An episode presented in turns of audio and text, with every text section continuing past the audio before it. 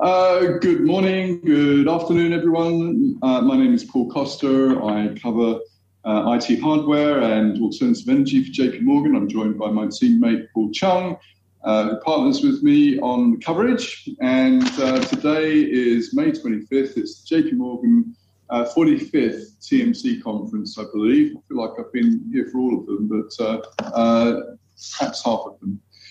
Um, and uh, before we start, I just want to remind the audience that you are welcome to submit questions through the JP Morgan website. Please do so. I will weave them into the discussion. And the discussion uh, is with uh, uh, uh Gregg Lowe, the president and CEO of uh, Cree. And we'll also have Neil Reynolds, CFO, and Tyler Gronbach, who many of you know as the head of IR, on the call with us. Good morning, everyone.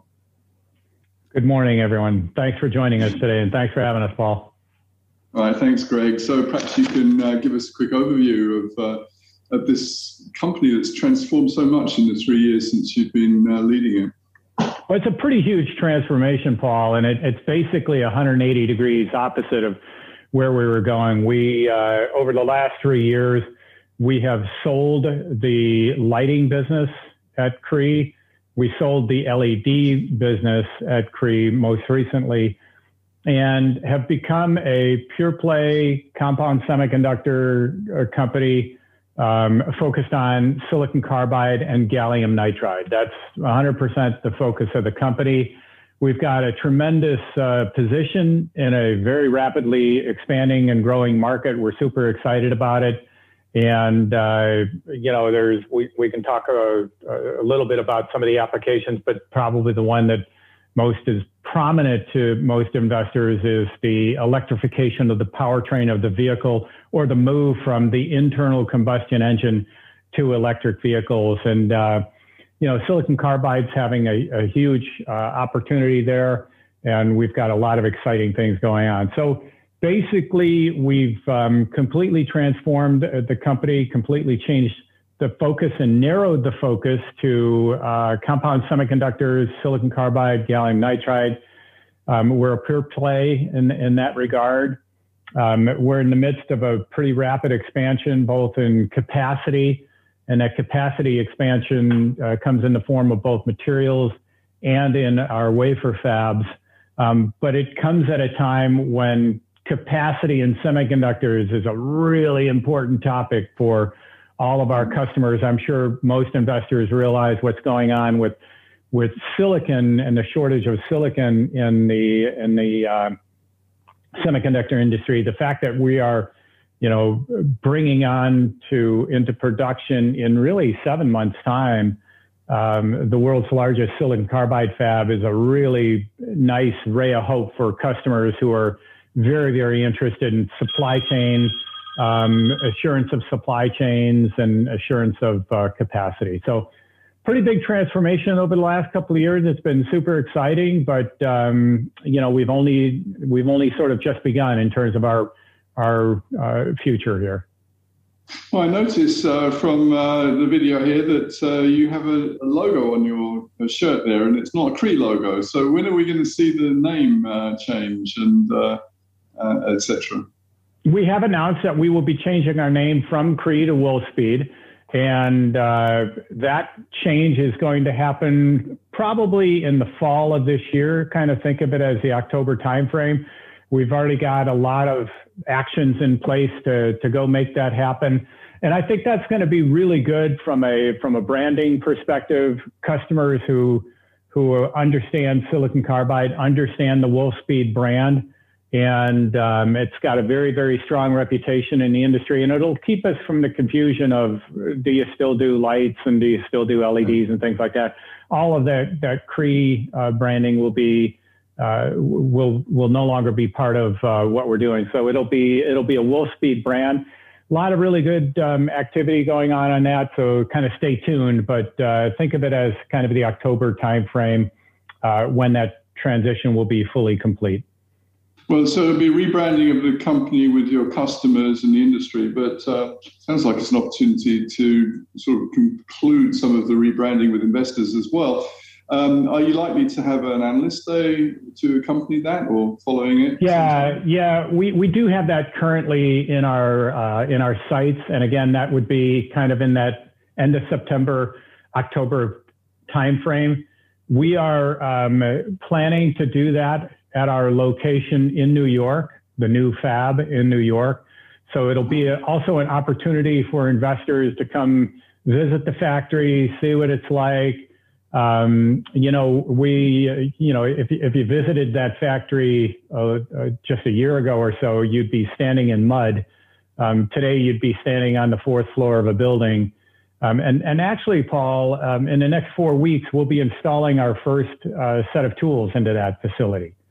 Um, mm. And so we'll begin the, the transition from, you know, an empty facility to a, a you know, a wafer fab. And then with the anticipation is, is that we would begin uh, running production in the first part of calendar 22. And that production then would be for qualification. So we'd go through an internal qualification and then customer qualifications. So, you know, that's just seven months away where we're going to be running, you know, qualification material through that fab. Super excited about that. It'll be the world's largest silicon carbide fab and the world's only uh, 200 millimeter fab. So, uh, if you have an analyst day uh, around about fall or early winter, then I assume that there'll be something to see. It's going to be pre-production, but there will be actual operations of some magnitude. There's, yeah, it probably won't be full operating, but uh, yeah, there certainly will be operations going on. Um, pretty, you know, the, the, fab won't be full because it you know, it'll be the first couple of lines installed and so forth. But yeah, absolutely, that's the anticipation. All right, we'll hurry along here because I'm seeing questions starting to come in. So uh, you've made this bet on uh, silicon. It's not really a bet. I mean, it's an investment at this point uh, with good visibility, but you've committed to silicon carbide and gallium nitride. And I think you've already given us the thesis, but just can you give us what, what's the point? What, why is silicon uh, carbide and gallium nitride so important? Well, uh, uh, first off, silicon carbide as a as a substrate is dramatically more efficient than silicon, 10x more efficient from electron mobility uh, perspective. And so, what that translates to is that um, end equipments that utilize silicon carbide um, are more efficient in the utilization of power.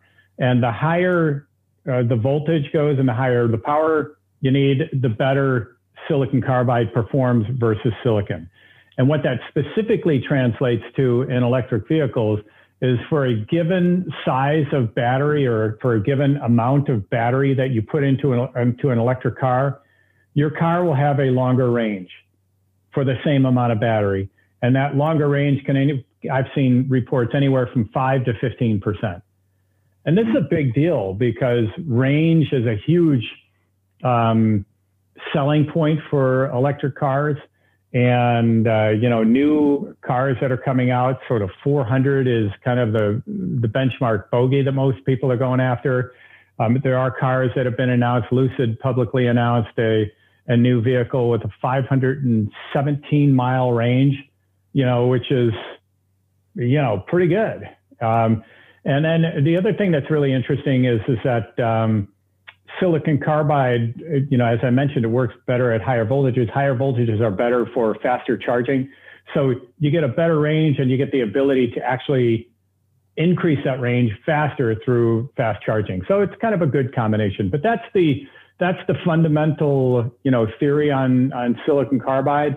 We are a leading producer of silicon carbide substrates. We have something on the order of 60% share of those substrates. So we, we know a lot about that. And we're actually, we're, we're working very, very hard to drive the cost of those silicon carbide substrates down so that we can see continued adoption of silicon carbide across a broader range of the power semiconductor market.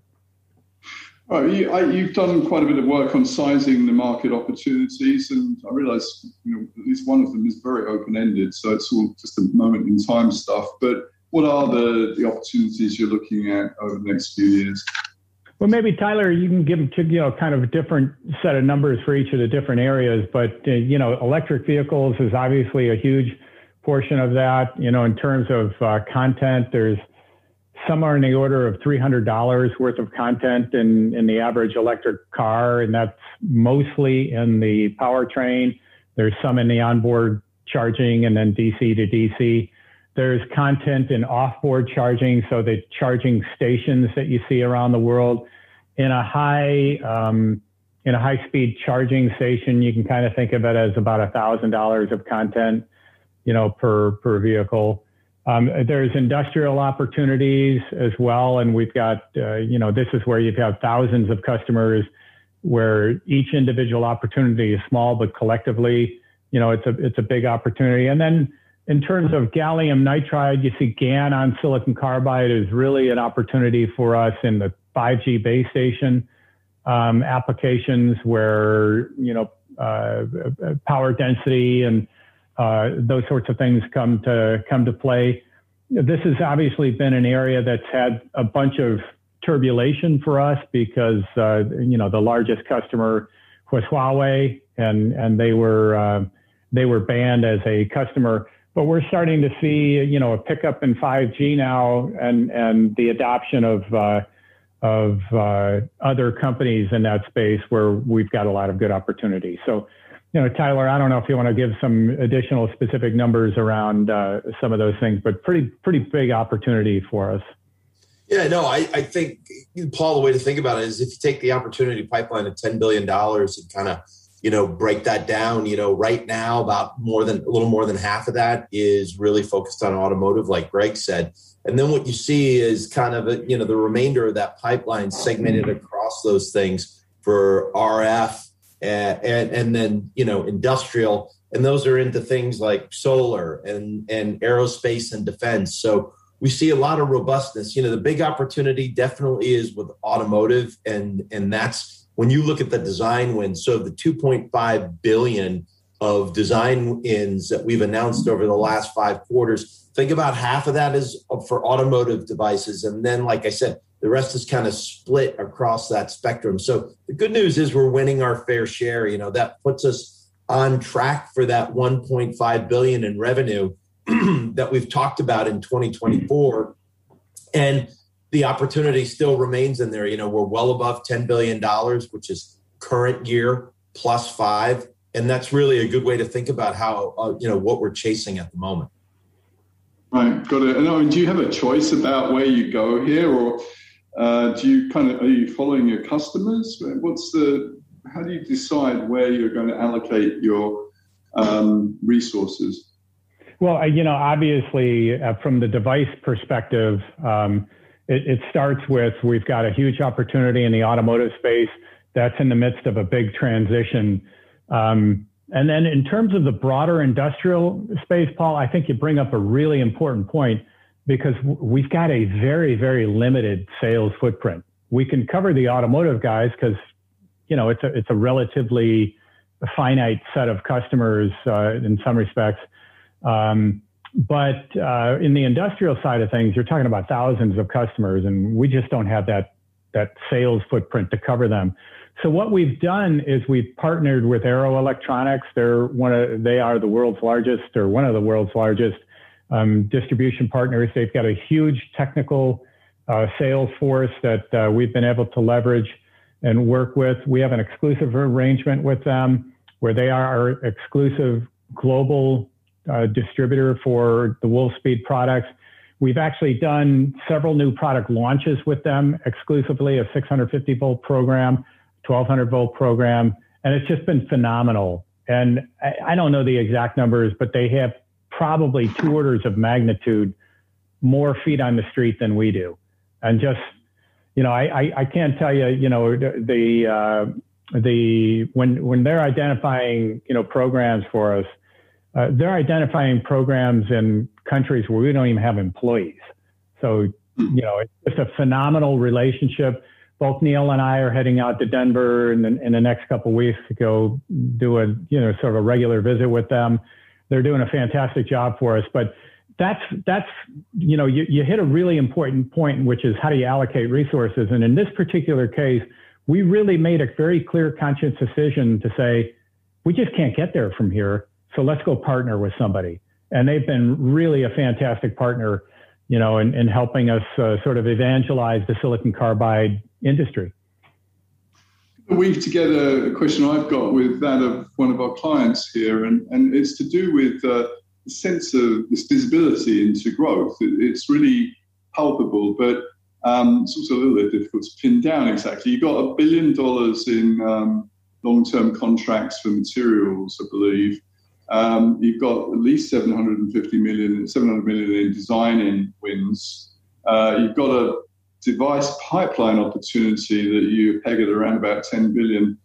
Um, when you put it all together, what does it mean in terms of the revenues, uh, visibility, and the, the timing and magnitude of the ramp that we should see? Yeah, no, it's a it's a great question, Paul. And so you know we have a lot of things going on for sure. And we've got a target of $1.5 billion of revenue for Wolfspeed in the 24 uh, in, in 2024. And of that $1.5 billion, we're anticipating 900 million of that being device revenue. So power semiconductor chips, RF, you know, et cetera. And then 600 million being um, in, in the materials side of things. So what that translates to is a steeper growth rate of the device business both device and materials will be growing over that time period, but the device business will be growing much more rapidly. And so it's it'll be an evolution and a change from a pure materials, you know, company to more of a mix in the interim to more of a device manufacturer over a longer period of time. And and I mean, in terms of the the ramp, is it a sort of parabolic curve? Is it a straight line? How do you uh, it's definitely not a straight line, and, and, so you know we're we're we're in the early phase of you know pretty interesting adoption, and so what you're going to see is right now we've got um, actually about 2.5 billion dollars worth of design-ins that we've announced over the last four or five quarters or so. Uh, some of those on the early phase of you know initial pre-production ramp, if you will. Um, we've got a customer in town here in Durham today that we're talking about that initial pre-production ramp. I'll be visiting with them in in about a half hour or so. And um, you know, so we've got customers in pre-production ramp, and then their customers will be launching and, and ramping in 22, 23, and 24. And so you'll see a car line come online, and that will jump our revenue. And then you'll see another car line, you know, and that that one will, you know, go out in production. And you'll see another one and another one. So you're going to see a series of stair steps it won't be a straight line um, in between now and then. And I think Neil uh, talked about it in our in our last um, investor day, saying you know between now and and and 22 we're really in the capacity expansion phase. 22 to 24 you see some initial you know ramp you know happening, bringing us to that 1.5 billion dollars. And then really beyond that, it's it's a pretty substantial amount of, of ramp happening, you know, beyond that too. We'll be talking about that at the next investor day. I don't know, Neil, so, if you want to be a little any more clarity on that. No, I think I think that's um, I think that's exactly it. You know, Gregg. I think there's going to be ebbs and flows in the business. You know, we have you know a lot of production capacity we're moving around right now in anticipation of a lot of this um, you know revenue growth. So I kind of kind of see you know 21, 22, kind of maybe maybe more modest growth. Then as you get to 23, 24, you should start seeing it pick up a bit, just as Gregg had uh, kind of mentioned. But in our view, that's really only getting the business and maybe even the industry to a certain extent to scale, because the there, there's far more growth and opportunity out beyond this 20, 24, 25 stamp uh, time frame than than there is before. Mm-hmm. So it's really getting everything up to scale, whether that be from a customer standpoint and what they're delivering, or what we're doing internally from a capacity expansion standpoint, both at the fabs and from a materials perspective, uh, which is also why we, you know, uh, why we think that the 200 millimeter program for us plays such an important role you know, in creating this kind of bigger aperture, you know, for the business as you get out beyond 24. Because look, uh, right now we're talking about, you know, five, seven, 10% by 24, 25 in terms of EV adoption rate. But most customers we're talking about to right now think that could be 30, 40% by 2030. So, you know, the size of the industry and the growth out beyond 24, you know, is probably the more important factor. I think what we got to do between now and then is get our business uh, ready for that ramp. And uh, I really think that's what's, what's going on in most of the industry. we're in this sort of strange uh, place at the moment uh, with uh, with Wolfspeed. It, it, feels like a very much like a, a hurry up and wait story. Um, you've got this tremendous opportunity ahead, but it's ahead. It's never quite here, and yet we're in, also in a world. And I'm weaving in a customer question here. Uh, where everyone needs silicon solutions real fast and they're not available, and you're not quite in that place at the moment. So, are you nonetheless seeing some elements of customers kind of ordering ahead now in anticipation of shortages in silicon carbide, just as they're seeing them in you know, regular silicon products? No, we don't see it exactly um, that way because you know the customers that are that are hurting for silicon solutions. I mean, you know, they got line down, they got tons of problems, and you know, I've talked to a lot of them, and you know, quite frankly, Paul, the, the issue is there's not a nice light at the end of the tunnel because there's not a lot of capacity coming online, and that's definitely different from our perspective. You know, we can point to a new building that has dramatically more capacity than we have today, and that's that's a really big benefit for us today. Um, you know, I, I would love to tell you, Paul, that two years ago when we announced the creation of this and, and the investment in this fab that we predicted that there would be a shortage of semiconductor chips and that you know having capacity would be a big deal. We weren't that smart. Um, it just kind of fell into our lap but here it is today where all of our customers that we're talking about designing in for 23 24 and 25 are all lined down on their existing thing today and one of the big questions is, what are you doing from a capacity? And I show them a picture of, you know, this new fab and the dramatic size increase, you know, et cetera. And it's more than a big check mark. It's yeah, it's a really yeah. big deal. And so this has become a really nice feather in our cap. You know, um, like I said, we look really smart. It's total luck, I think, you know, that that the industry is having this issue at the same time that we're ramping the capacity. But you know we're using it to our advantage and you know telling customers that we're we're investing uh, we're investing in a wafer fab. And the, and the beauty of this thing is that uh, this isn't some fab that's going to go online some long distance from the future right now we're going to be installing equipment into this wafer fab in the next four weeks first tools in the, in the next four weeks and then beginning production for qualification in the beginning of 22. That's seven months from now. So this isn't, you know, maybe perhaps in the future we might expand. You know, this is real stuff, and so it's it's making it it's having a very nice influence on our customers. Um, uh, you know, design in behavior, I would say. So it's going to be state of the art. It's going to be large scale. Um, it's going to be somewhat automated, if not fully automated to the extent practical. You'll you'll have a vertically integrated solution set. That's right. Of, it's going to be uh, a real differentiator for a long time because even if someone wanted to catch up with you, how long would it take them to catch up? It would take some time, and and Paul, just to just to add just to two comments there, it will be fully automated. Um, and just to kind of put things in perspective, we just checked some data here earlier today. You know, in terms of human touches to wafers in our fabs today, you know, it's well in excess of 10,000 touches per day um, in our current facilities. That will go to zero in our new factory. And, you know, human intervention in a, in a manufacturing process equals bad things. And so going to automation is really going to be, you know, really positive. And then finally, you know, recall that this will be the world's first 200 millimeter factory. Right, right. And so that. having that 200 millimeter factory is going to be a really, you know, nice advantage. You know, part of the um, part of the uh, the deal that we got with the state of New York was a prototype line up in SUNY, Al- SUNY Albany, and that was a silicon carbide wafer fab prototype line. We converted that line to 200 millimeter a while ago, and so we've been running 200 millimeter on that prototype line, and we're really happy with what's happening from a yield perspective out of that prototype line um, on 200 millimeter wafers. So, you know, 200 millimeter wafers over 150 millimeter wafers, roughly 70% more chips per wafer.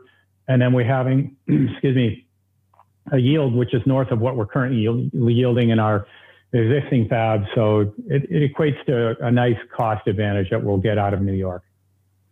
So, um, I mean, what that translates to is you're able to make commitments today for delivery of um, certain, you know, large scale unit volumes, high yield, we hope, um, at a, the right price point for your large auto OEMs to feel confident they can now proceed, right? That is because otherwise you you'd be on their critical path, right? You know, if we weren't if we weren't in the process of building this fab right now, we'd have a lot tougher argument with our customers. You know, in terms of count on us for the future. They see this fab, they see what we're doing with the fab, they see the progress that we're making. Um, we show them, you know, the results out of the prototype line, and it gives them a great degree of comfort that um, you know, there's a really nice, from a silicon carbide perspective, there's a really nice light at the end of the tunnel. And quite frankly, from a silicon perspective, they, you know, they're just, they're struggling with it. I've talked to customers who have hundreds of different chips that are causing line down, you know, problems, and you're not hearing about the same kind of investment in, in silicon. So I think it was end of 19 or thereabouts, you set in motion this billion dollars of investment. Um, maybe I've got the timing wrong a bit, but no, I've got the number right. Uh, Neil, where are we now? And you know, how much more cash uh, capex are we going to see uh, before this is concluded? Well, I think you know, Paul, as we laid out the the business plan, you know, clearly 2021, 2021, even 22 were kind of heavy investment years. You know, in, in order to scale the business and create the right type of you know manufacturing footprint you know the right type of you know r&d footprint or sales footprint to ensure that you know we can capture this opportunity so i think you know we said you know this year we're going to um, you know expand our capex to 550 million uh, which is really re- related to a faster build out of the fab which is a good thing versus what we initially communicated as well as the launch of the 200 millimeter program to go fully 200 millimeter you know out of the gate in mohawk valley so um, I'd say a lot of that, you know, for us, a lot of this in terms of a lot of this investment is really timing to a certain extent because it just depends on the, you know, the plan as you get out to, uh, you know, 2024 and beyond. So, you know, right now, uh, I think this will be still be the peak year uh, in terms of investment. And then um, next year, we'll see that, you know, drop off. Um, you know, that is, we still have to finish building out the fab. We'll have tool sets that need to come in. Secondly, we're building out the 200 millimeter platform and that capacity as well. And then once you get out beyond, you know, you know, 22, 23, uh, and in addition, you start to see some of the benefits we have from our partnership with the state of New York. So about half a billion dollars of um, incentives that'll come in in cash as well. So that'll help offset um, as you kind of work out in that kind of 22, 23 timeframe. Then after that, I think you're more, I don't want to say steady state because as I said before, the growth rates are still pretty substantial. But I think the business gets to scale. And what I mean by that is you start to think about, um, you know, growth rates and margins and you know, you know, an OPEX level that gets you to, you know, roughly a 25%, you know, EBIT level and pretty significant free cash flow as you get out beyond that period. So, you know, we're still in that investment phase right now. And um, I think we're in pretty good shape. And, and you look at the balance sheet, you know, we got well over a billion dollars in liquidity to kind of support this. So, which by the way, is also another important part of this, um, you know, equation. You know, not only do we want to point customers to the fact that we've got this capacity availability uh, down the road, or we're, re- we're very well funded to support them. And that can be for not just what's you know out in front of us right now but in the anticipation that you know they want to you know if they wanted to be more aggressive we can support that as well. So i think we're very well positioned to kind of manage through this. Now in the meantime it's a you know there's there's a lot to work through. There's there's, there's bumps in the road there's ups and downs as you kind of work through you know getting the company to scale uh, but right now if you look at the horizon i think we're you know we're on track to what we had anticipated I think there's a tendency amongst investors uh, to uh, oversimplify the Cree story. So, on the one hand, you've got, wow, this massive growth opportunity must be supply constrained. And on the other hand, in the near term, your gross margins have been uh, a little disappointing. And so it's a disconnect. Why is it? And I think it's something to do with the mix of products and the mix of locations and so on. Can you help us understand this disconnect? Yeah, we've got a we've got. I'll let Neil go through a detail, but you know, obviously we're growing our device business, and we're growing that in the existing fab infrastructure that we have. The fabs that we have in North Carolina are subscale, They're non-automated. You know, I talked about greater than 10,000 wafer touches, you know, per day in these facilities. Um, the yield entitlement that you would expect out of this factory is uh, sizably lower than you would expect out of a normal, highly automated factory. We're ramping automotive product, which have higher levels of quality expectations. So you've got things you need to work through there. So I, I think it's really, you know, when you when you talk about the mix, um, it's it's a growth of a of a of the product line in an existing wafer fab infrastructure that is subscale and not ideal, you know, from a cost perspective. Um, you add all that to that, the complications associated with COVID and all this stuff that we've had to deal with, um, it complicates things as well. But the fundamental issue is is that we've got subscale fabs that are non-automated and um, you know have a entitlement yield that's just going to get us so far. Um, as we ramp the new uh, facility, um, forget about the advantage of 200 millimeter for a second. Just from a, a yield, a automation perspective, you know, ability to get things through that factory, we're going to see a nice increase, you know, or decrease in terms of cost, increase in terms of productivity, just in that factory. And then you add to that 200 millimeter, you know, it, it's going to be pretty pretty nice. And, Neil, I don't know if you want to add any additional color there. Yeah, I think I think big picture. I think that's exactly it. I mean, um, you know, you get questions on what's the short-term margin outlook, et cetera. But really stepping back, Paul, you know, there's there's one thing I think that you know we really got to improve, and that's our our fab uh, cost footprint.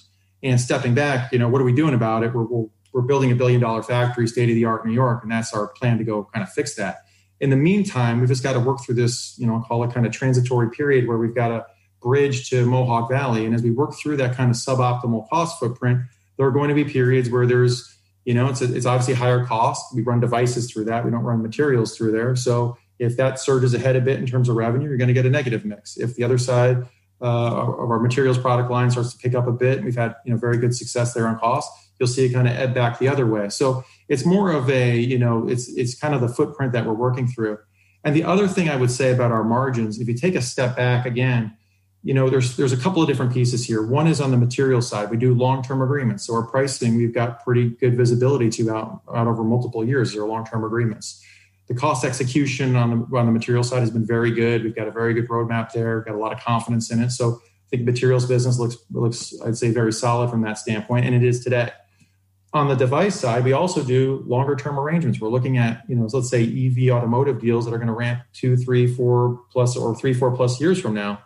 And we know what the pricing is for those things. So of those four components, there's there's one that isn't fixed, and that's the, the fab cost. And we'll work through that in the meantime. But over time, as more and more revenue starts to come out of Mohawk Valley as you get out to 23, 24, you'll start to see the, the margins get fixed in a in a more you know substantial and permanent way as you get out to that time frame. In the meantime, you're just going to see this kind of period where you know we're going to ebb and flow depending on mix or cycle times, whatever you know, whatever the the challenges are in the factory. But it really is a we've got a Durham factory that's suboptimal on cost. When we get to Mohawk Valley, we'll transition through that. In the meantime, we'll just continue to you know to grind it out.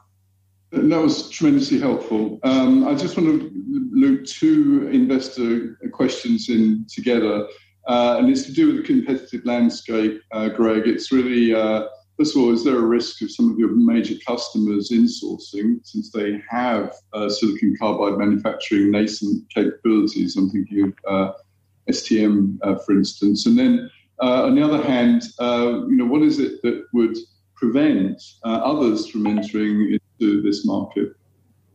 Well, all of our long-term agreement customers have some activity associated with insourcing. And quite frankly, if I was in their shoes, I'd be doing exactly the same thing. So I think their their thinking is very solid from that perspective. Some of them have acquired companies. Some of them have acquired, uh, you know, silicon carbide crystal growth capability, you know, and so forth. I, what I can tell you is um, this technology is really not for the faint of heart. It's not easy to do, and so um, having a team and having an effort, you know, working on something is one thing. Getting it to scale and getting it to cost and you know doing all that is is a lot trickier. And they're doing that in the context of us being you know, we, we were, we're about 60% share right now, and we're something north of four times bigger than the nearest competitor, which is not one of those internal, you know, companies. So, so their scale is substantially smaller than ours. So we're using that, that scale advantage we have right now to drive our productivity up, our costs down, which then has those customers then um, doing expansion and extension agreements with us, you know, in terms of supply agreements, which then give us more scale, which gives us an ability to drive costs down, you know, and we're creating sort of this virtuous cycle from that perspective. So I think their strategies make sense. I think it's harder than um, most people think, and I think uh, they'll be challenged on that. And then in terms of new entrants into the into the market, there's you know anytime you have a business and an industry that's going to see the kind of growth that we're anticipating with silicon carbide, it's going to attract money, it's going to attract investment, it's going to attract you know people getting into it. But there's still a ton of barriers to entry. You know the the technology is not well understood in the industry, so you can't just hire hundreds of people because they they don't exist. Um, you know out there in the kind of scale that you would with with silicon. Um, you know, the, the silicon carbide crystal growth machines are all proprietary. You know, the, Rohm has their own technology. We have our own technology. Um, you know, uh, Norstel and, and the ST guys have their own technology. So these are all machines you have to build yourself and, and figure out how to make them work. To grow silicon carbide, um, you know, it grows at very high temperatures. It can grow into one of a hundred different crystal structures, and really only one of them is good. So, you know, you have this quality aspect, and how do you grow it, you know, and so forth. So there's a lot of you know different barriers to entry, and I think from from our perspective, what it translates to me is a really simple thing: run as hard as you can right now while you have a scale advantage, and drive costs down as hard as you can right now while you have a scale advantage because that cost reduction will give you more customers. Those more customers give you greater scale and you can just keep driving that. And that's basically what we've done. So there's nobody nobody letting go of the ball towards the end of the of the game or anything. It's it's driving as hard as we can and not acting like we have 60% share. We're acting like everybody's coming after us every single day. That's the attitude we have. And if we can continue to, to have that kind of focus and drive, it'll be better for us. Gregg, thank you very much. Neil, thank you very much. Tyler, thank you very much. And thanks everyone else for participating in the call with the Cree leadership team today. Thank you. Thank you. Thanks, Paul. Thanks everybody for your interest. Appreciate, Appreciate it. it.